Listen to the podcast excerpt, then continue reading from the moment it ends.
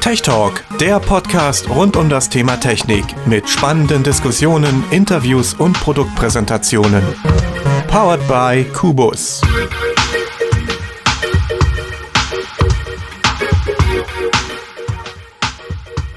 Hallo, hier ist der Mefluin, euer Tech Talk. Und wir haben heute eine super Sendung für euch vorbereitet. Wie bringt man die Inhalte ins Netz? Ja, meine Inhalte heißt das Motto heute und natürlich auch äh, alle anderen Tech-Talker wieder mal mit dabei. Steffen Schulz in der Technik und da drüben im ich Studio Chemnitz. Bin's, der Jeffrey Barker. Hallöchen. Hallöchen. Genau. Ja, und ich begrüße euch auch nochmal. Ich bin der Befluin. Ja. Und ich fange mit an mit dem ersten Thema für heute Abend. Facebook. Ja, 2004 war es, wo der Mark Zuckerberg das Facebook gegründet hat und ins Netz gebracht hat. Facebook kennt wahrscheinlich fast jeder, ist ein soziales Netzwerk, was viele Leute zusammenbringt. Man kann sich nicht nur chatten und nicht nur Videos schicken, man kann Webseiten machen in Facebook, man kann sich vernetzen mit anderen, wieder Bild, Sportbild und so weiteren und kann natürlich auch Freunde finden, die auch bei Facebook sind. Interessant finde ich ja, dass teilweise Firmen auch äh, für Support-Sachen Facebook nutzen und auch Facebook als Nachrichtenzentrale nehmen. Also die haben dann zwar eine eigene Homepage, aber die binden dann einfach ein Facebook-Feed ein, habe ich alles schon gesehen, und nutzen das sozusagen als äh, Verbreitungsweg für ihre Nachrichten. Sehr interessant. Ja, das ja. habe ich auch schon hier bei Nero zum Beispiel, kann man das äh, feststellen. Nero, also hier die Nero herstellendes Brennprogramm oder ähm, auch andere Firmen wie hier, ach, ich glaube, ähm, also, also viele Softwarefirmen machen das auf jeden Fall. AVM, also die die Fritzboxen machen. Und da gibt es etliche, also die kann man ja nicht alle aufzählen. Oder auch unser, ähm, äh, unser unsere CVAG hier, also die ähm, na, CVAG, hier Chemnitzer Verkehrszentrale, die macht das auch so, wenn irgendein Bus ausfällt, zum Beispiel gibt es auch eine Meldung über Facebook und teilweise auch Hintergrundinformationen, warum, weshalb, wieso. Ja, das findet man öfters.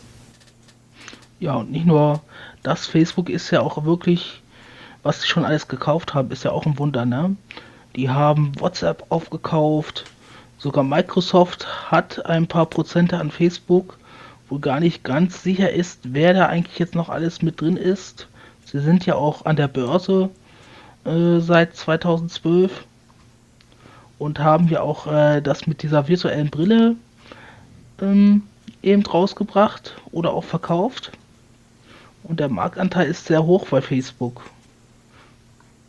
Ja, aber äh, wichtiger ist ja eigentlich, wie effektiv ist es, seine Inhalte über Facebook zu veröffentlichen. Also ich rede jetzt nicht von den äh, privaten Inhalten, die privaten Chats und äh, WhatsApp und was man da alles mittlerweile machen kann, äh, sondern wirklich Inhalte, die für jedermann dann zu lesen sind. Also mit Facebook Homepages erstellen, Facebook-Seiten äh, mit öffentlich zugänglichen Inhalten. Wie effektiv ist sowas? Wie gut wird man da gefunden? Das ich bin ja nur anti-Facebook.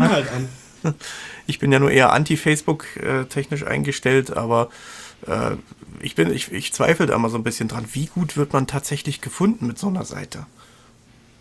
Also es gibt ja in der, also. es gibt ja Facebook auf verschiedenen Plattformen, wo man das ja finden kann. Es gibt ja die App, es gibt die Browser, die eigentlich für einen Blinden oder Sehbehinderten ja auch stark überfrachtet ist. Dann gibt man ja auch eigentlich das M.Facebook ein. Und dann kommt es darauf an, wie du, wie du die Seite veröffentlicht. Ne? Wenn du jetzt eine Seite hast, die nur geschlossene Beiträge bringt, dass es praktisch nur in Facebook öffnet, sich, also dass du nur die im Facebook sind, das, das lesen kannst. Das ist der schlechteste mhm. Weg. Du kannst es aber auch so machen, die Seite, so wie es bei der Cap for Free Facebook-Seite ist, dass du es öffentlich zugänglich machst. Und dann eben kannst du über Google gehen und kannst wie normal sagen, du tippst ein Cap for Free und dann kommt eben alles was mit dem Suchbegriff Cap for Free. Und dann kommst du natürlich auf die Facebook-Seite und kannst alles mit Datum und so, also mit diesem Datumstempel, alles nach und nach ablesen, was es da für Infos gibt. Also nutzt man Facebook also gar nicht so sehr als äh, direkte Domain, als Adresse, die man rausgibt, sondern man sagt einfach, sucht nach Cap for Free und dann findet ihr es dort auf Facebook irgendwo über die Suchmaschine eurer Wahl oder direkt auf Facebook. Genau. Richtig. Es gibt ja auch noch andere Nachrichtendienste, wie zum Beispiel Facebook zählte zu den Nachrichtendiensten, ne? oder Social Media, wie man so schön sagt. Und da gibt es auch Twitter, Google Plus und ich glaube noch ein paar andere kleinere. Ich glaube, Yahoo war auch sowas ähnliches. Die, Aber den größten Marktteil hat, äh, Marktanteil hat, halt hat Facebook, eben Facebook. Ja, ja. Google Plus hatte zeitweise mal die meisten Nutzer, was aber eher daran lag, dass halt viele Leute ein Google-Konto haben und dann irgendwie automatisch alle Google-Nutzer zu Google Plus gezählt wurden, obwohl die das gar nicht genutzt haben oder einfach nur mal reingeguckt haben, aber äh, in Wahrheit gar nicht aktiv waren dort. Das stimmt. Wenn, egal was du dir für den Google-Account machst, ne, du landest automatisch in der Google Plus auch. Mhm. Das stimmt. Kann ich bestätigen, habe ja auch ein Android-Handy und da. Braucht man ja beispielsweise auch, um bei YouTube Kommentare loszulassen mittlerweile. Das gab es ja viele Nutzerproteste, aber äh, praktisch hat man dann eben ein Google Plus Konto, beziehungsweise einen, ja, erstmal ein Google Konto und wird dann entsprechend also, bei manchen Diensten dann automatisch mit angemeldet. Bei Google hast du alles. Willst, du kannst ja auch, auch sagen, einmal anmelden, alles nutzen. mhm. hast du Google E-Mail, dann die ganzen, ja, wie du schon hattest, Google Plus und YouTube ist da auch mit drin und kannst du Videos hochladen zum Beispiel. YouTube ist dann mehr so eine Multimedia-Plattform, da kannst du Videos hochladen oder teilweise auch sogar Audio-Podcasts, kannst du auch machen. Mhm. Das ist alles mit Google irgendwie in Verbindung. Und du kannst auch die Google-Sachen ausschalten, wenn du es nicht brauchst, ne? Das kann man auch machen, sagen, ja. Äh, YouTube ohne Google-Account nutzen, ne? Ja, man kann das irgendwie trennen, aber ich habe das gleich, aber wenn ich schon das gemacht habe, da, da alle, und dann braucht man um nichts mehr den Kopf zu machen. so habe ich das gemacht. Da sind wir jetzt aber natürlich das schon bei den speziellen Diensten für spezielle Inhalte. Äh, also wo es jetzt nicht einfach nur Text oder Bilder, sondern da geht es dann eben speziell um Videos oder um Audios mit entsprechendem Standbild, wenn man Podcasts über YouTube machen möchte. Ja, das ist ja schon wieder eine andere Hausmarke, ne? Hm. Allgemein äh, gibt es ja dann noch die ganz, ganz klassischen Methoden, die äh, Jeffrey und ich ja beispielsweise nutzen. Jeffrey noch ein ganzes mhm. Stück klassischer als äh, ich. äh, will, ja. Willst du mal beim Urschleim anfangen, Jeffrey? Du hast, ja, klar. Du hast so eine schöne 90er-Jahre-Website und da können wir doch mal. Ja. und das war eine sehr gute Überleitung, ne? Also, ähm, bei mir fing das alles ganz klein an. Ich habe damals ein NAS-System geschenkt bekommen. Geschenkt bekommen, das wollte eine Firma wegschmeißen. Ähm, einfach mal so wegschmeißen mit zwei schönen großen Platten drin. Und die habe ich am Anfang immer nur für mein, äh, in, also für mein lokales Netzwerk genommen, also für Musik, um Musik überall in der Wohnung zu hören zum Beispiel. Und halt im generell großen Speicher zu haben für viele Sachen halt, ne? Und irgendwann mit der Zeit wird, wird man auch neugierig, man erforscht das System so ein bisschen und guckt und tut und macht. Irgendwann habe ich dann gesagt, okay, das NAS-System ist mir zu klein, ich brauche ein fetteres. Ähm, das habe ich eins, das war von, äh, äh wie hieß das? G nee, ähm, Net, Net, Net, Netgear. Netgear, genau. Der Paddy, mein Kumpel, hat hier noch was eingeworfen, Dankeschön. Äh, von Netgear ähm, war auch sehr schönes System, aber wird nicht mehr gewartet, was ich jetzt zumindest habe. Das ist schon ein bisschen älter. Und wie gesagt, war ja auch geschenkt. Jedenfalls bin ich dann gewechselt zu Synology. Spreche ich es richtig aus? Synology, Synology ja. Synology. Synology. Synology. Nicht Scientology, sondern Synology. Nein. Scientology ist Synology. was anderes. Und Synology ist wirklich ein großer Hersteller, was solche Netzwerksysteme angeht. Und äh, die haben jetzt auch sehr viel mit Barrierefreiheit gemacht, also die Accessibility das war mein Android, ist bei denen jetzt auch ein wichtiges Thema auf der Oberfläche von der Seite. Ähm, war am Anfang nicht so, habe ich mich ein bisschen geärgert drüber, aber mittlerweile scheinen die ganz schön viel zu machen dran.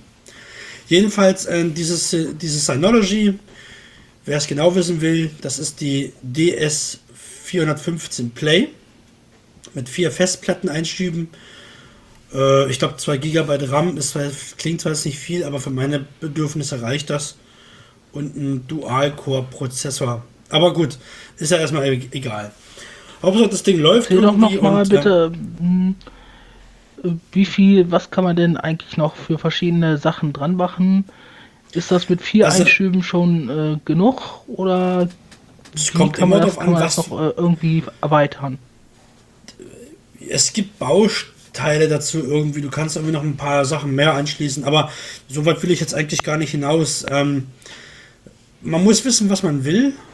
Ich werde noch irgendwann mal ein System kaufen mit acht Einschüben, aber das dauert noch hoffentlich lange, weil die Dinger kosten Schweinegeld. Oh, von den Festplatten reden wir erst gar nicht. Da muss man wissen, wie groß sollen die Festplatten sein. Möglichst alle vom selben Hersteller nehmen, weil es muss ja einheitlich laufen. Ja, und jetzt kommen wir mal zu meiner Internetgeschichte. Ich habe ja schon seit Jahren meine eigenen Podcasts gemacht, die ich aber noch ein bisschen ungeschickt übers FTP verteilt habe. Also jeder brauchte da Nutzer und Kennwort. Mm.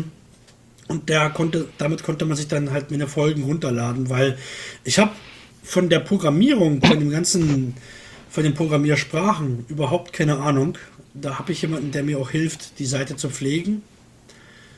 Die Texte schreibe ich selbst, aber er macht halt eben die Texte mit den ganzen PHP-Code. Da wären wir schon beim nächsten. Meine Internetseite, die, die hoste ich selbst auf meinem Server halt. Und der ist verbunden mit einer Domain, unter der man mich erreichen kann. Das wäre in dem Fall www.jeffrey-barke.de. Die Domain, die kostet mich im Jahr unter 11 Euro auf jeden Fall. Also ich glaube, das waren 8,90 Euro bei dem Anbieter Domain Union, der einem seine Wunschdomain freischaltet und die kann ich auf meinem Server weiterleiten. Und ähm, da gibt man dann an, was man freigeben will. Also man hat da sein Webverzeichnis. Und in dem Webverzeichnis sind eben verschiedene Ordner, Dateien und eben halt die ganzen Infos gespeichert, die man so braucht. Ich arbeite noch in einem ganz alten 90er-Style. Äh, Bei mir gibt es ein Gästebuch, ein Counter, also da kann man sehen, wie viele Leute die Seite besucht haben. Vom vorigen Tag und vom aktuellen Tag. Das finde ich irgendwie geil. Und ein Kontaktformular. Also ganz klassisch mit ein paar Überschriften, mit beschrifteten Bildern aber auch. Also da gibt es momentan nur ein Bild. Das heißt, der Text ist nur für Screenreader sichtbar. Und der Sehende sieht sozusagen nur das Bild und die Screenreader erkennen dann eben den unsichtbaren Text dazu. Und alles liegt auf deiner NAS. Alles liegt auf meiner NAS, genau. Hat natürlich den und Nachteil, dass äh, alle dann an deiner Internetleitung rumnuckeln. Also du müsstest schon eine entsprechend hohe Geschwindigkeit haben, damit sich das auch die richtig lohnt. Ich. Die habe ich. Also man sollte da nicht mit 16 Mbit oder sowas kommen, auf jeden Fall. 16 Mbit down und vielleicht 2 Mbit Upload reichen da nicht. Ähm, das war aber auch eher ein Zufall. Die haben bei mir hier, wo ich wohne, in Chemnitz, man will es nicht glauben, Glasfaser bis in die Wohnung verlegt. Und das hat mir jetzt eine Downloadrate von 200 Mbit und eine Uploadrate von 50 Mbit beschert. Und da hält man das schon relativ gut aus. Und äh, ich muss dazu sagen, es lädt ja nicht jetzt jeder jeden Tag hier meine 40 Folgen auf EMA runter. Ne? Und von daher ähm, geht das. Das ist auch schon starkes Holz, nicht. was du da in der Hütte hast. Auf jeden Fall. Also ich habe hier schon einige, die neidisch. Die wohnen im Westen und haben nur Kupferkabel. ähm, Entschuldigung. Ja, ist schon gut. ist schon gut. Aber selbst die bringen es auf 50 Mbit. Upload 10 oder so, keine Ahnung. Ja, 10 Mbit Aber, Upload. Ge gehören auch schon zur Zivilisation. Er nur wieder, er nur wieder. Ja, Aber ja. Leute, ich habe mit einer 6, nee, ich habe mit einer 1,5 Mbit angefangen, da war der Upload nur 300 Kbit. Ja, ja, Das ja. war wirklich schräg. Aber wenn die Technikfreaks erstmal am Himmel sind, dann vergessen sie, dass sie mal aus der Gosse kamen, ne? was das angeht. Richtig, richtig. Ja, ja das stimmt. Du recht haben, Steffen. Dann habe ich mit einer 6, äh, mit einer 6 Mbit weitergemacht. Das, ich war öfter mal im Umziehen, im Umzug gewesen. Und da habe ich von einer 1 Mbit auf eine 6 Mbit hochgeschraubt und dann auf die geile 200er. Und ich will es weiter treiben. Ja. Weil es wird hier ein Pilotprojekt gestartet, irgendwie mit 1 Gigabit. Das will ich haben. Es dauert noch ein paar Jährchen. In Chemnitz dauert es ein bisschen. Aber wenn da ein Gigabit da ist, dann ähm, ja. Also was so Internetgeschwindigkeiten betrifft, da ähm, ist ja, welches Land war das? Schweden? Die haben ja ein Gigabit Down und Upstream. Ja, es gibt, es gibt Länder, verrückt. also Deutschland ist relativ weit hinten sogar im Durchschnitt weltweit, äh, was Geschwindigkeiten angeht. Auch im Mobilfunk. Also Mobilfunk mhm. äh, ist Deutschland eigentlich. Ich glaube, es gibt ein paar Länder, wo es noch schlimmer ist, aber äh, Deutschland ist relativ schlimm, was man bekommt für, den, für ja. das Geld.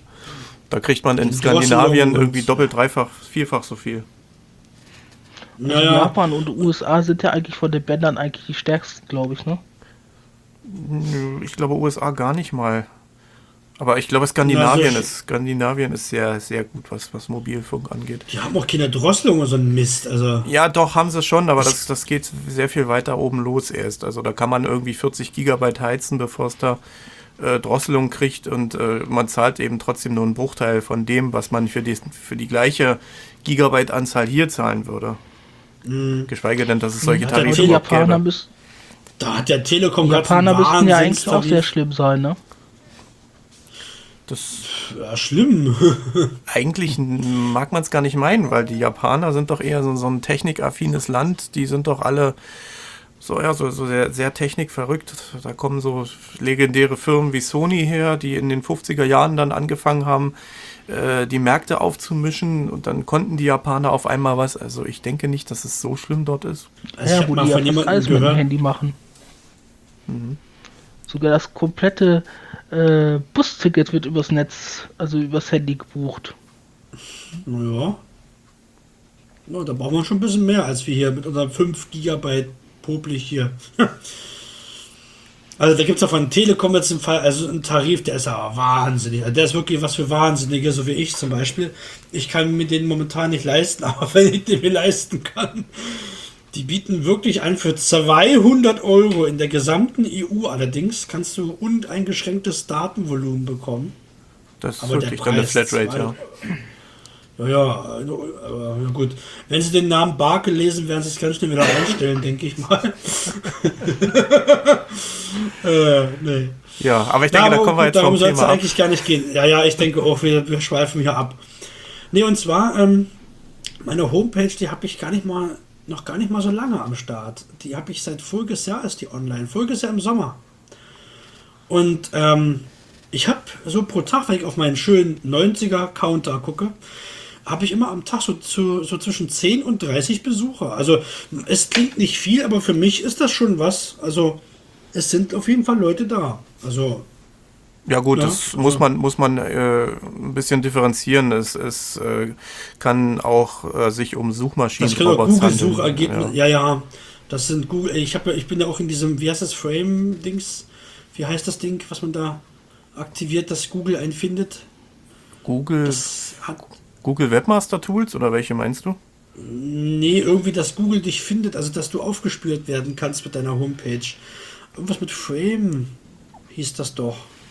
Weiß ich nicht. Also normalerweise, wenn man irgendwo verlinkt ist, dann fängt Google irgendwann an, einem selber schon zu suchen. Also eigentlich muss man da, es ist ja immer so ein bisschen äh, früher so diese Suchmaschinenoptimierung, die Seite mit Meta-Tags voll klatschen, bis es gar nicht mehr geht, bis die Seite dann größer ja, war als die Inhalte eigentlich. Das kann was mit Meta gewesen sein. Also irgendwas, also das hat auch die Domain-Union äh, kostenlos, also die bieten für das Geld, äh, bieten mir eine Menge an. Ich habe zum Beispiel einen eigenen Webspace, gut, der ist jetzt nicht so der Kracher, der ist 500 Megabyte aber ich kann unbegrenzt E-Mails drauf ähm, laufen lassen.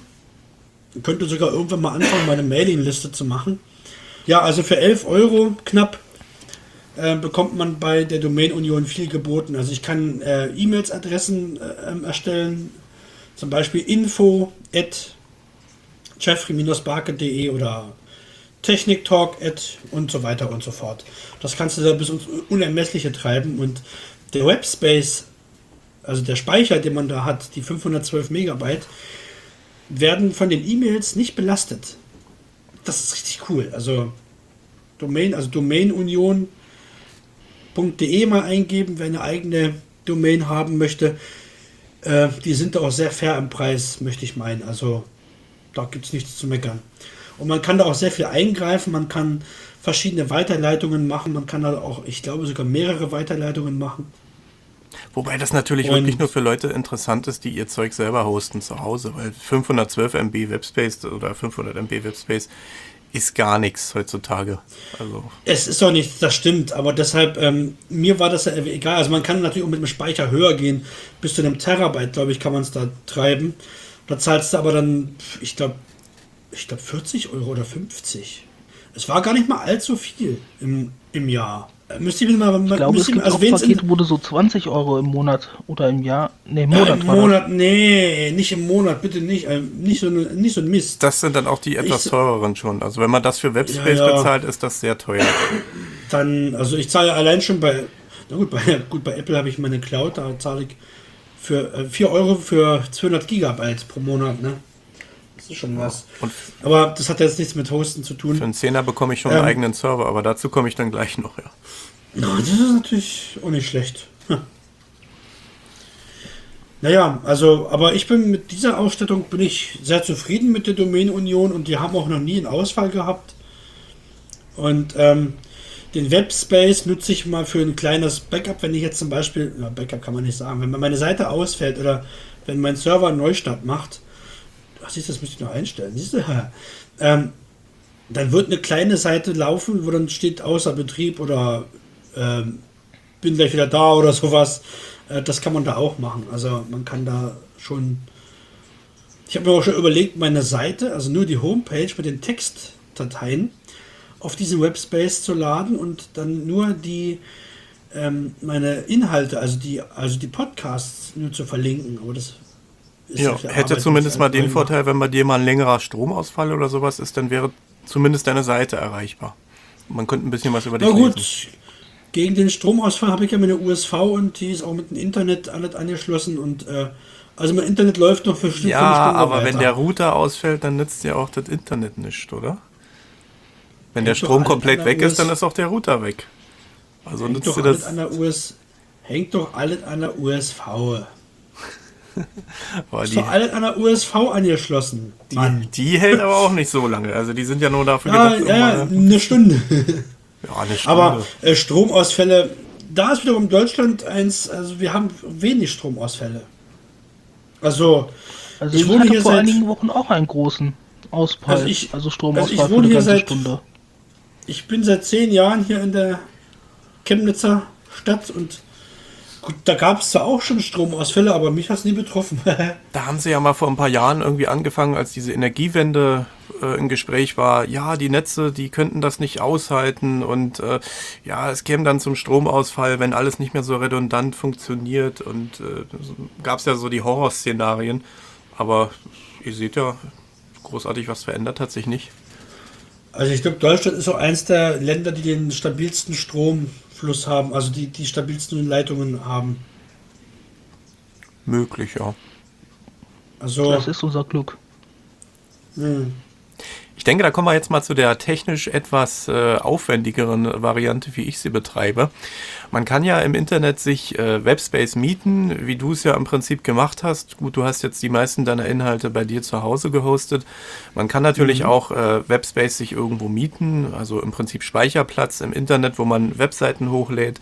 Je nach Ausstattung kriegt man das wie früher reine HTML-Dateien plus entsprechende Binärdateien, also Bilder, Videos, Audios, äh, was auch immer, gecrackte Software, also was der Mensch so braucht.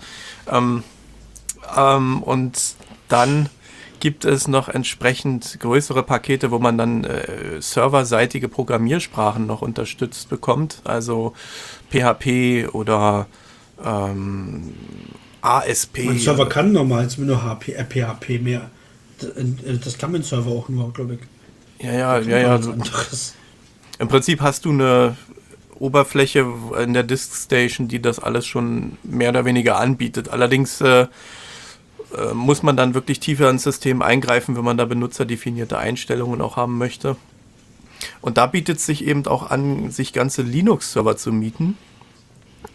Die äh, Preise gehen dann natürlich ein bisschen höher los, je nachdem, was man haben möchte. Es gibt virtuelle Server, die reichen dann für etwas aufwendigere Webseiten auf, äh, mit Datenbankunterstützung, wenn da eine große Datenbank dran hängt, ähm, wo einfach ein eigener Webspace äh, an die Grenzen gerät. Da kann man dann anfangen, sich einen virtuellen Server zu mieten. Da hat man dann ein komplettes Linux-System drauf oder ein Windows-System, je nachdem, womit man arbeiten möchte. Hat natürlich den Nachteil, es braucht einen gewissen Aufwand an, äh, ja, einen technischen Aufwand. Man muss wissen, wie man diese ganzen Sachen administriert. Es gibt äh, Administrationsoberflächen für diese Server. Plesk ist eine davon oder in der Open Source Lösung, was ich jetzt beispielsweise einsetze, dieses äh, IMSCP, also Internet Multi Server Control Panel nennt sich das dann ausgeschrieben. Und da kann man im Prinzip äh, auf einer Oberfläche alles auch selber anlegen, Domains äh, mit entsprechenden Features. Stefan, sag mal. Mhm. Musst du das ja alles auch mit diesen äh, wie heißt das denn, äh, wo du diese Kontrollfelder öffnest und dann alles mit so einem richtig langen Befehl dann eingeben? Kontrollfelder?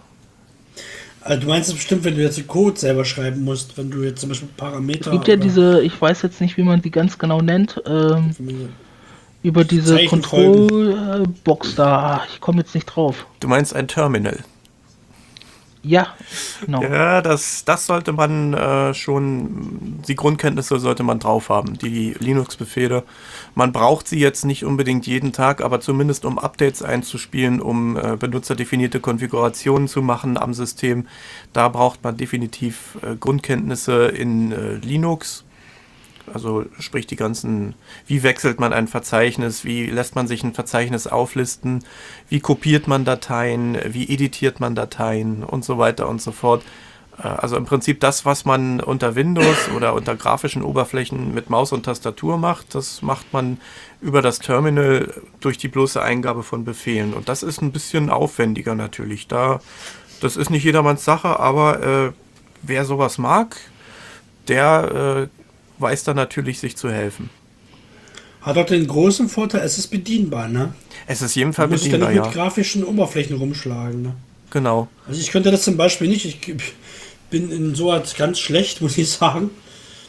Ähm, aber ähm, wer das auch, also wer das gut kann und weiß, für den ist das natürlich ideal, weil er dann nichts mit grafischen Sachen zu tun hat. Solche Linux-Systeme, die wurden ja im Prinzip schon in den 60er, 70er Jahren eingesetzt. Damals hieß es dann noch Unix. Also Linux ist ja im Prinzip ein Unix-Derivat. Ja, und seit damals hat sich im Prinzip nicht viel verändert. Man äh, hat Verbindungen aufgebaut, rein textbasierte Verbindungen von Server zu Server. Und das passiert heute im Grunde auch noch. Die, man hat natürlich entsprechende grafische Tools, also auch FTP-Verbindungen baut man jetzt nicht mehr über eine reine Konsole auf. Das äh, kann man mittlerweile auch grafisch machen. Selbst äh, die SSH-Verbindungen, also was man für Terminal-Sachen nutzt, kann man zum reinen Dateitransfer auch grafisch nutzen. Das, das funktioniert. Aber gerade wenn man das Betriebssystem steuern möchte, dann äh, kommt man über so ein Terminal-Programm nicht drum rum. Also da muss man sich schon ein bisschen mit beschäftigen, wenn man solche Sachen angehen möchte. Das ist halt zum Beispiel so bei ganz speziellen, also so speziell wird es nicht sein, aber mein Server verschickt, ähm, wenn ich jetzt jemanden anmelde, ähm, eine Standard-E-Mail, herzlich willkommen auf dem Server so und so und bla bla bla. Und diesen E-Mail-Text wollte ich geändert haben und da musste ich auch mir aus der Ferne helfen lassen, weil wie gesagt, ich kann das nicht. Auch über SSH und dann über dieses, über die Konsole. Da musste dann irgendeinen Dateipfad eingeben und mhm. dann konnte man die Textdatei editieren und das heißt die E-Mail Schön, dass es euch gibt und seid froh, dass, dass ihr hier drauf könnt. Im Prinzip so die E-Mail-Vorlage ähm, ändern. Ja, das, genau. Das, das habe ich bei meinem äh, Control-Panel zur Verwaltung des Servers. Das ist ja dann auch grafisch. Also da, ich muss eine ganze Menge äh, zwar noch über die Kommandozeile machen, über die Shell, aber äh, es gibt eben auch ganz eine Menge, was man äh, schon grafisch verwalten kann. Äh, gerade so Domains und E-Mail-Adressen einrichten und äh, Speicherplatz verwalten. und da kann man auch neue Nutzer einrichten und entsprechend äh, gibt es dann auch E-Mail-Vorlagen, wenn man mit den Nutzern kommunizieren möchte, äh, wenn man E-Mails rausschickt, dass das ein bisschen automatisiert passiert und dass man dann entsprechende Vorlagen sich erstellen kann. Das kann ich dann wiederum über ein Webinterface machen. Das kann mein Server noch nicht, leider. Das habe ich mir auch gewünscht, aber naja, vielleicht kommt das dann auch. Das ist also die Möglichkeit, die eigene Webseite auch noch ein bisschen aufwendiger ins Netz zu stellen. Es gibt da virtuelle Server, wie gesagt, aber auch äh, dedizierte Server. Das bedeutet, das ist dann nochmal eine Stufe höher. Man hat dann eigene Hardware dazu stehen. Da ist ein äh, komplett eigener Rechner, der gehört einem. Ein virtueller Server, den teilt man sich mit anderen Kunden. Also man bekommt äh, ein, eine Hardware, ein Hardware-System, wo dann äh, etliche virtuelle Systeme drauf sind. Und je nachdem, wie die Ressourcen verteilt sind, bekommt dann jeder Kunde eben nur entsprechende Ressourcen zugewiesen. Und äh, wenn er Pech hat äh, und der Server zu voll ist, dann kann es dann bei aufwendigeren Sachen dann auch da schnell mal an die Grenzen kommen. Ein hardwarebasierter Server, den man sich im Internet mieten kann, der ist natürlich entsprechend teuer. Der geht, ja, was habe ich jetzt gesehen? Also einige Anbieter bieten welche für 20 Euro teilweise an.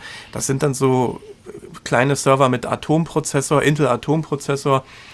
Die äh, sind auch entsprechend begrenzt dann. Aber wenn man einen richtig dicken Server haben möchte, so 50 Euro aufwärts, muss man schon rechnen. Und nach oben gibt es da im Prinzip keine, keine Grenzen. Grenzen. Nee, mit was ich 128 Gigabyte Arbeitsspeicher und noch höher und also da ist das schon das ist dann eigentlich nur dann sinnvoll, wenn man eine eigene Firma ist hat. Dann schon mit dem Gamer-Bereich, also für den Gamer-Bereich dann schon solche fetten Speicherzahlen.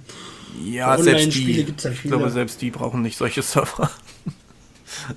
Ähm, sag mal, äh, wenn ich hier da jetzt, äh, sag ich mal, so ein Paket haben will mit 50 Euro, was ist denn das denn für eine Grundausstattung? Ähm, das sind dann Server, naja, entsprechend, ich glaube, bei, bei acht Kernen oder so fangen die Prozessoren an. Äh, ich glaube, das ist, ich weiß gar nicht, ich habe die, die, die, dedizierten Server nicht so ganz im Blick, weil die auch irgendwie außerhalb meines Budgets liegen. Und äh, ist auch viel zu hoch. Also ich brauche da nicht solche gigantischen Leistungen aber so 16 GB RAM oder 32 GB RAM, äh, ein Radiokollege von mir, der hat solchen Server, der hat sich einen für 45 Euro gemietet und hat dann schon 32 GB RAM drin, ein 8-Kern-Prozessor, soweit ich das in, in Erinnerung habe, und äh, ein RAID-System mit äh, zweimal 1 Terabyte Festplatte, wenn ich jetzt, ja, genau sowas war das. Also im Prinzip ein ausfallsicheres Speichersystem. Wenn eine Platte kaputt geht, dann kann man die einfach austauschen und dann wird das RAID neu geschrieben. Da kann man dann eben entsprechend auch so Webseiten hochladen, Webseiten verwalten und im Prinzip hat man da keine Begrenzungen. Äh, mal abgesehen, wenn jetzt der Hoster, der diesen Server anbietet, noch entsprechende ja, Beschränkungen auferlegt über den Traffic-Verbrauch, also wie viel Daten man durchs Netz schicken darf die meisten haben dann so eine Fair Use Flatrate, aber äh, im Grunde ist man das dann. Das heißt?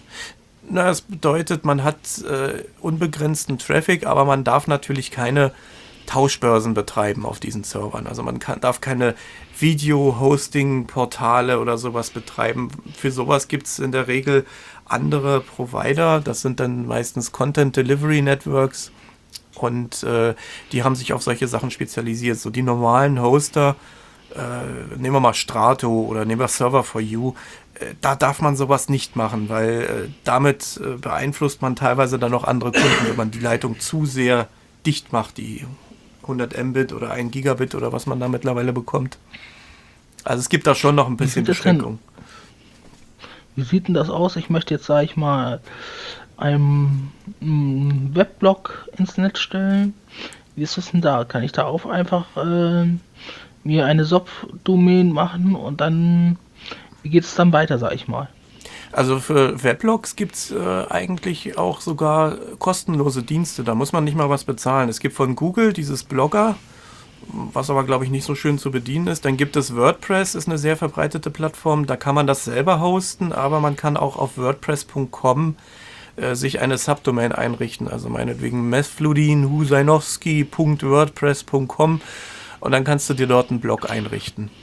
Hast auch. Das heißt immer noch Usalnowski. So viel Zeit muss sein am Tag. Ich kann kein Russisch, tut mir leid. Aber. es ist auch kein Russisch. Das ist äh, Mazedonisch. Ja, ist ja gleich, ist ja egal. Sagt das muss nicht zu einem aus Jugoslawien. Ja, das ist also WordPress.com. Ähm, man kann natürlich auch Weblogs selber hosten. Da gibt es verschiedene Systeme. Es gibt das WordPress, wie erwähnt. Es gibt oh, also über äh, es gibt PHP-basierte Anwendungen, WordPress, .clear, was ich an einem meiner Blogs verwende. Äh, es gibt kleine Blogsysteme. Es gibt mittlerweile auch Blogsysteme, die rein auf JavaScript basieren. Ghost hieß äh, eins, was mal recht äh, gut im Gespräch war. Das war so ein minimales Blogsystem, war aber nicht gerade unaufwendig zu installieren. Ähm, also man hat gerade im Bereich der Weblogs, da kommt man eigentlich auch schon mit kleinen Webspace-Paketen schon relativ weit. Da braucht man keinen ganzen Server sich anmieten. Okay. Ja, klingt ja sehr interessant und vor allem sehr umfangreich auch. Also ich denke, ich bin mit meiner Lösung, wie ich sie jetzt habe, sehr zufrieden. Und äh, bin erstmal zufrieden, wie es auch zurzeit läuft. Und gut fortschreiten kann man immer. Und, äh, oder sich aktualisieren. Aber zurzeit meine Homepage, die läuft gut. Und äh, ja, ist, ich denke, ich werde noch ein paar Jahre so weitermachen. Und der 9. Style bleibt. Den wirst du noch in zehn Jahren vorfinden. Er ändert eigentlich nicht. Das hat irgendwie was. Also, ich ich finde das geil. Oh, Hilfe. Das, äh, ja, ich habe auch mal, ich habe meine erste Webseite, die habe ich in Word geschrieben. Microsoft Word 2000. Da habe ich einfach eine Seite geschrieben, irgendein Dokument, Überschriften reingebaut, Links reingebaut, kann man ja alles machen in Word und dann als HTML abgespeichert. Da waren oben dann die Meta-Tags in dieser Seite, waren ja, die waren größer als der eigentliche Inhalt. Die Seite war dann irgendwie ein paar hundert Kilobyte groß. Aua. Nur für ein bisschen Text. Also, das ist schon sehr extrem. Und dann habe ich irgendwann natürlich angefangen, selber HTML zu schreiben. Ähm, HTML ist so eine Sache, ähm, hat man früher natürlich machen müssen, weil es einfach noch nicht so diese Systeme gab. Es gab so, äh, für Windows-Nutzer gab es dann entsprechende Editoren, äh, Frontpage, beispielsweise. Da konnte man Seiten erstellen oder äh, andere kleinere Editoren, die einem dann äh, im What You See is What You Get Verfahren, also im Prinzip wie so ein Texteditor, gibst du den Text ein und machst ein paar Formatierungen und wenn du das abspeicherst, wird es dann in HTML umgewandelt. Muss man heute, heute teilweise gar nicht mehr offline machen, sondern es gibt äh, im Prinzip die Content Management Systeme, eine spezielle Form davon sind die Blog-Systeme, also auch wie WordPress. Aber es gibt eben auch Systeme, die sind ein bisschen komplexer noch. Dort kann man die Webseiten auch über einen äh, Editor verwalten, schreibt da Text rein und der formatiert dann das automatisch als HTML. Man kann die Menüs dann verwalten, man kann die Webseite mit Plugins ausstatten, wenn man noch irgendwelche spezielle Funktionalität haben möchte. Zum Beispiel ein Gästebuch, zum Beispiel ein Counter. Ja, sowas gibt es auch in der neuen Welt noch. Ähm, aber ist nicht mehr so ganz in der Mode, aber es funktioniert noch. Newsbereiche kann man, Foren kann man anlegen. Also ganze Portalsysteme gibt es da. Je nach Geschmack, je nachdem, was man braucht, äh, von ganz klein bis ganz, ganz groß. Was ist denn da eigentlich das bessere, PHP oder HTML? Da gibt es auch HTML5, ist ja jetzt ganz neu irgendwie oder schon, also mit einer der neuesten. Na Moment, da vergleichst du jetzt Äpfel mit Birnen. Äh, PHP ist ja eine serverseitige Sprache und HTML ist eine clientseitige. Also die wird an den Client ausgeliefert und der Client äh, wandelt dieses HTML dann um, also sprich der Browser wandelt dieses HTML oder äh, macht aus diesem HTML dann eben einen formatierten Bildschirmtext. Also so. PHP ist im Grunde eine serverseitige Sprache und die hat mit dem HTML an sich so erstmal nichts zu tun. Es gibt ja äh, auch PHP-Anwendungen, die man rein auf der Konsole ausführen kann. Die macht dann einfach nur Textausgaben, aber das hat dann nichts mit HTML zu tun. Äh, da kann man dann serverseitig einfach noch irgendwelche internen Sachen machen. Ähm, mhm. Also von daher ist das jetzt nicht so äh, nicht so zu vergleichen. Also alles, was irgendwie im Internet ausgegeben wird, ist irgendwo HTML. Viel wird mit JavaScript gemacht, aber selbst in diesem JavaScript befinden sich HTML-Elemente. Ne? Das äh, ist irgendwo immer noch die gleiche Ursuppe, aber äh, es wird halt viel experimentiert. Es heißt nicht mehr nur rein PHP und HTML und MySQL, äh, sondern immer mehr JavaScript, weil mit JavaScript lassen sich dann noch Anwendungen schreiben, wo man so ein bisschen so ein Desktop-Feeling hat, wo dann einfach so äh, Dialogfelder aufpoppen können und äh, wo man halt so ein bisschen die Möglichkeit hat, Desktop-Anwendungen in den Browser zu bringen. Wie effektiv das ist, muss jeder für sich selbst wissen. Ich finde es jetzt nicht so eine schöne Entwicklung, aber das ist nur meine persönliche Meinung. Hm. Kannst du noch ein, zwei Worte äh, zum HTML ähm, verlieren? HTML ist ja keine richtige Programmiererschreibe, äh, ähm, Programmiererrichtung, ähm, sondern einfach Programmiersprache. Nö, HTML Danke. ist eine Auszeichnungssprache, also eine Textformatierungssprache, wenn du so willst. Da gibt es äh, entsprechende Tags, die werden in äh, Klammern oder in, in, kleiner, als, kleiner als und größer als Zeichen äh, dem Text vorangestellt und äh, hinterweg und äh, damit werden Texte im Prinzip formatiert. Also programmieren kann man da im Grunde nicht. Das ist dann eher schon das Gebiet von PHP und JavaScript. Hm? Also ich habe das mal gelesen, ich habe beschäftige mich ja auch damit ein bisschen. Bin eigentlich noch blutige Anfänger. Ich kann aber schon ein paar Sachen lesen, ich kann auch ein paar Sachen tippen. Und äh, ja, darum dachte ich, könnte man ja auch ein, zwei Worte dazu verlieren. Weil du musst ja wirklich nur dieses, immer dieses Klammer auf, dann tippst du HTML, äh, dann wieder eine Klammer zu und. Ein kleiner Zeichen HTML größer als, damit fängt man HTML-Gerüst an. Ein kleiner Zeichen Head größer als, das ist dann der Kopfbereich, wo dann alle Metatext und der Seitentitel drin stehen. Äh, dann gibt es den Body, das ist äh, der Seitenkörper sozusagen. Da kommen dann alle Seiteninhalte rein, das Seitenmenü, der Seitentext, äh, die Bilder, die verlinkt sind, äh, alles Mögliche. Und äh, richtig. Das ist so ein HTML-Gerüst. Und dann eben kannst du es eben mit äh, P, was du da auch gesagt hast, ja noch noch ähm, noch die Hintergründe verbessern, dass es auf jeder Seite gleich aussieht und so. Das kannst du, glaube ich, mit den P. Nee, das ist, das ist wiederum CSS. Das ist was ganz anderes. CS, so, CSS gut. ist wiederum nur so ein äh, rein designbasiertes ähm, Format. Das ist äh, Cascading Style Sheets, nennt sich das. Äh, da kann man festlegen, welche Farbe, welche Hintergrundfarbe. Also das kann man im reinen HTML natürlich auch, aber äh, das macht heutzutage niemand mehr, weil wenn man Webseiten programmiert, dann möchte man, dass die möglichst überall gleich aussehen und um irgendwie doppelte und dreifache Programmierarbeit zu vermeiden oder Schreibarbeit zu vermeiden, äh, schreibt man dann entsprechend sogenannte CSS-Sheets oder Cascading Style Sheets. Ähm, und dort werden solche Sachen notiert. Die Hintergrundfarbe, die Hintergrundbilder, die Textfarbe, die Linkfarbe, alle möglichen Farben und dann entsprechend noch Anweisungen, weil jeder Browser, der eine Webseite anzeigt, macht das im Prinzip, wie er will. Also es gibt, äh, früher war es noch schlimmer, heute ist es nicht mehr ganz so schlimm, weil äh, viele nutzen, äh, viele Browser nutzen dann die gleiche Browser-Engine im Hintergrund.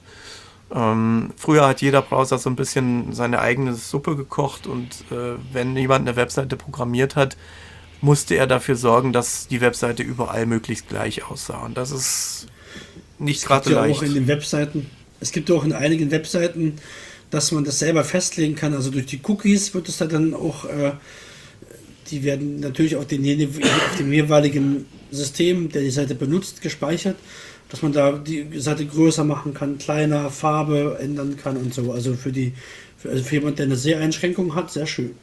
Ja, das äh, funktioniert dann entweder über Themes, die man dem Benutzer zur Auswahl anbietet. Der Benutzer selbst kann es natürlich auch im Browser ein bisschen einstellen, äh, eigene Farbschematas äh, für die Seiten einrichten. Ähm, aber als Seitenbetreiber kann man natürlich auch eine ganze Menge schon vorgeben. Eine weitere Möglichkeit, um äh, Webseiten zu schreiben, ist ja nicht nur das HTML, sondern was auch immer mehr in Mode kommt, äh, ihr werdet das vielleicht von der Wikipedia her kennen. Da kann man ja selber Seiten. Hat das schon mal jemand von euch gemacht? Seiten erstellt bei Wikipedia? Nee, nee noch nie. Nee. Aber ja. ich lese zum Beispiel äh, als ich mich hier auf die Sendung heute vorbereitet habe, habe ich natürlich auch den Facebook-Artikel von Wikipedia gelesen. Hm. Ja, wenn man äh, bei Wikipedia Seiten erstellt äh, oder in einem anderen Wiki, ich glaube, bei Wikipedia ist es sogar über einen visuellen Editor gelöst. Ich bin mir jetzt nicht ganz sicher, ich habe es selber auch noch nicht gemacht. Aber äh, es gibt dort eine Auszeichnungssprache, um Elemente zu verlinken, zu formatieren. Die ist nochmal ein bisschen einfacher als HTML. Das ist äh, eine Sprache, die auch in anderen Projekten immer mehr Einzug hält, gerade für so kleinere CMS, äh, wo man nur ein paar Seiten braucht, ein paar statische Seiten oder es gibt auch Blocksysteme, die dieses Format nutzen. Das nennt sich Markdown. Äh, oder wer schon Habe ich schon von gehört. Ja, wer schon mal hm, bei Git bei GitHub ein Projekt veröffentlicht hat, der kann auch dort Markdown nutzen. Markdown ist im Prinzip eine Formatierungssprache, äh, die sehr einfach gehalten ist. Und die hat den Vorteil, man kann solche Dateien auch als reine Textdatei lesen. Wenn man sie irgendwo hochlädt äh, und einen entsprechenden Interpreter hat, dann werden sie trotzdem in HTML um, umgewandelt und entsprechend formatiert ausgegeben. Aber ansonsten kann man diese Dateien auch sehr gut als reine Textdatei lesen. Dieses Markdown bringt Formatierungen mit, die sehr einfach zu notieren sind. Beispielsweise, wenn man einen fettgedruckten Text haben will, umrahmt man ihn einfach mit äh, zwei Sternchen, also Sternchen, Text und Sternchen. Wenn man eine Überschrift formatieren möchte, dann kann man das mit Nummernzeichen machen und äh, je nachdem, wie viele Nummernzeichen man vor eine Überschrift schreibt, je nachdem äh, formatiert sich dann das Überschriftenlevel. Also in HTML hat man ja sechs, fünf oder sechs Überschriftenlevels. Ein Nummernzeichen ist das höchste Level, die Überschrift 1, die ist dann entsprechend groß formatiert. Zwei Nummernzeichen ist Überschrift 2, drei Nummernzeichen Überschrift 3 und so weiter und so fort. Also sehr einfache Formatierungsmöglichkeiten oder wenn man verlinken möchte, dann setzt man den Link, den Linktext in eckigen Klammern und gleich dahinter in runden Klammern das Linkziel. Also ein sehr einfaches Format. Das ist dann auch für Leute gedacht, äh, die Inhalte ins Netz stellen wollen, aber sich eben weder mit großen visuellen Editoren rumschlagen wollen äh, und auch kein HTML unbedingt lernen wollen. Da gibt es wirklich mittlerweile sehr, sehr schöne Möglichkeiten. Kann man das kombinieren mit PHP? Wäre für mich sehr interessant, dass ich auch mal selber meine Links schreiben kann und die Dateinamen dazu. Ähm, kann man da, na gut, du kennst meine Konfiguration nicht, wäre es vielleicht ein bisschen zu kompliziert, aber kann man dafür sorgen, dass das geht, wenn man da ein entsprechendes Tool für den Server lädt und dass der das umwandeln kann? Also es gibt äh, den, Markdown. Ja, Markdown und reines HTML kann man kombinieren. Ob man PHP mit dort einbauen kann, äh, das variiert dann von System zu System. Also ich habe einen CMS, das sich äh, Yellow CMS nennt. Äh, und das wird komplett über Markdown verwaltet. Man kann dort Markdown, HTML, JavaScript kann man alles mischen, wenn man es nicht verboten hat. Ähm, PHP-Code muss man trotzdem dann noch selber schreiben und äh, entsprechend in die Dateien, in die entsprechenden Content-Dateien mit einbauen. Da muss man trotzdem noch ein bisschen äh, rumprogrammieren an dem Ding, wenn man aufwendigere Sachen braucht. Also so einfach geht es dann leider doch nicht. Schade, schade. Ja, und ich denke, wir haben euch heute wirklich mal gezeigt, was man alles kann. Ja. Das sind also so. sehr informativ auch. Es gibt natürlich für spezielle Dienste immer noch äh, spezielle Anwendungen, so beispielsweise für reine Podcast-Hostings oder so gibt es Seiten, äh, meistens auch kostenpflichtige Dienste oder für Videos eben YouTube und so. Das sind dann eben die speziellen Dienste. Wollte ich gerade sagen. Aber wer nur ein Video, ja, wer, wer, jetzt, wer jetzt zum Beispiel einen Videopodcast machen will, der braucht das überhaupt nicht zu machen, was wir gerade gesagt haben. Also keinen Host und hm. keinen, keine NAS und nichts. Der meldet sich einfach nur mit seinem Google-Konto an und kann dann seine Videos hochschmeißen. Also das ist dann der einfachste Weg für jemanden, der sich überhaupt nicht damit auskennt und äh, nicht wirklich Geld ausgeben will, der kann auch YouTube nutzen. Genau, aber wer wirklich so darauf Wert legt. Oder Soundcloud. Ja, Soundcloud. Für seine ja. Audio-Podcasts. Die Seite wird zwar immer furchtbarer, aber gut, man kann so nutzen. ja, aber das wer geht. wirklich seine eigenen Inhalte unbegrenzt äh, mit allen zur Verfügung stehenden Möglichkeiten ins Netz stellen möchte, der sollte sich natürlich entsprechend nach Webspace-Paketen oder Server-Paketen umschauen. Genau. Und wie gesagt, es gibt auch ganz tolle Videos äh, bei YouTube dann, natürlich, äh, wo auch gezeigt wird, was man auch ähm, alles braucht.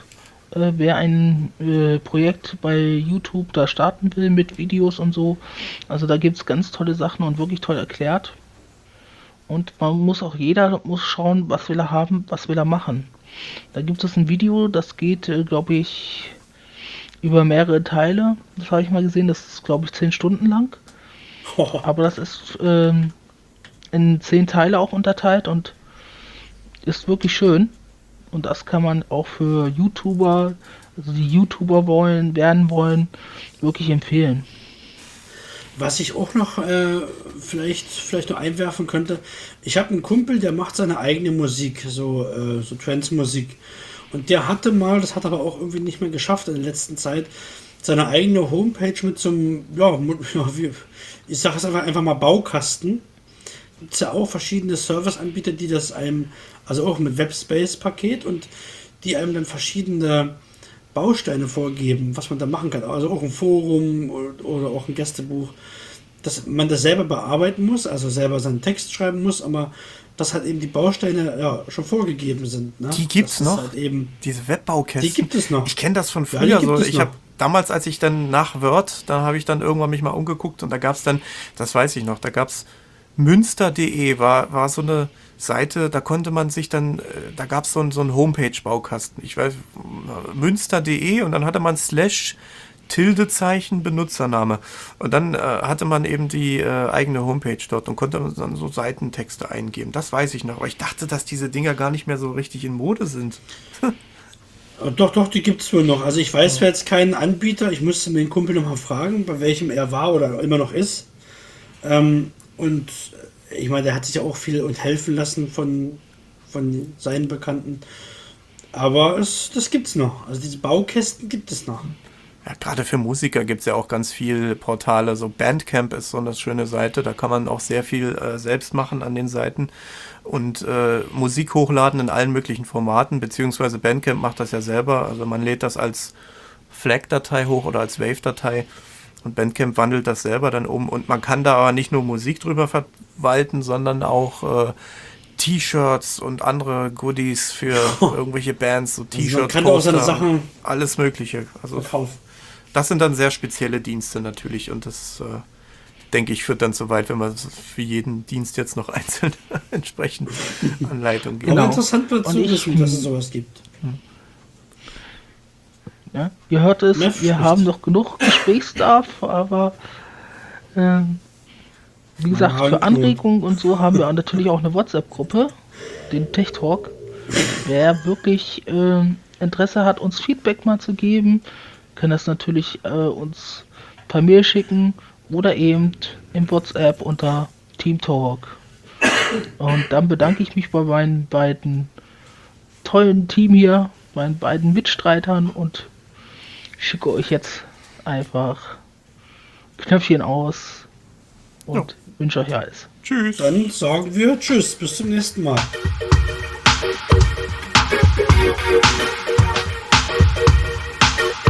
Tech Talk, der Podcast rund um das Thema Technik. Dies ist ein kostenloses, nicht kommerzielles Angebot. Habt ihr Fragen zu unseren Episoden oder möchtet selbst einmal mitmachen? Kein Problem. Alle Informationen zu unserem Podcast und Kontaktmöglichkeiten findet ihr auf unserer Homepage.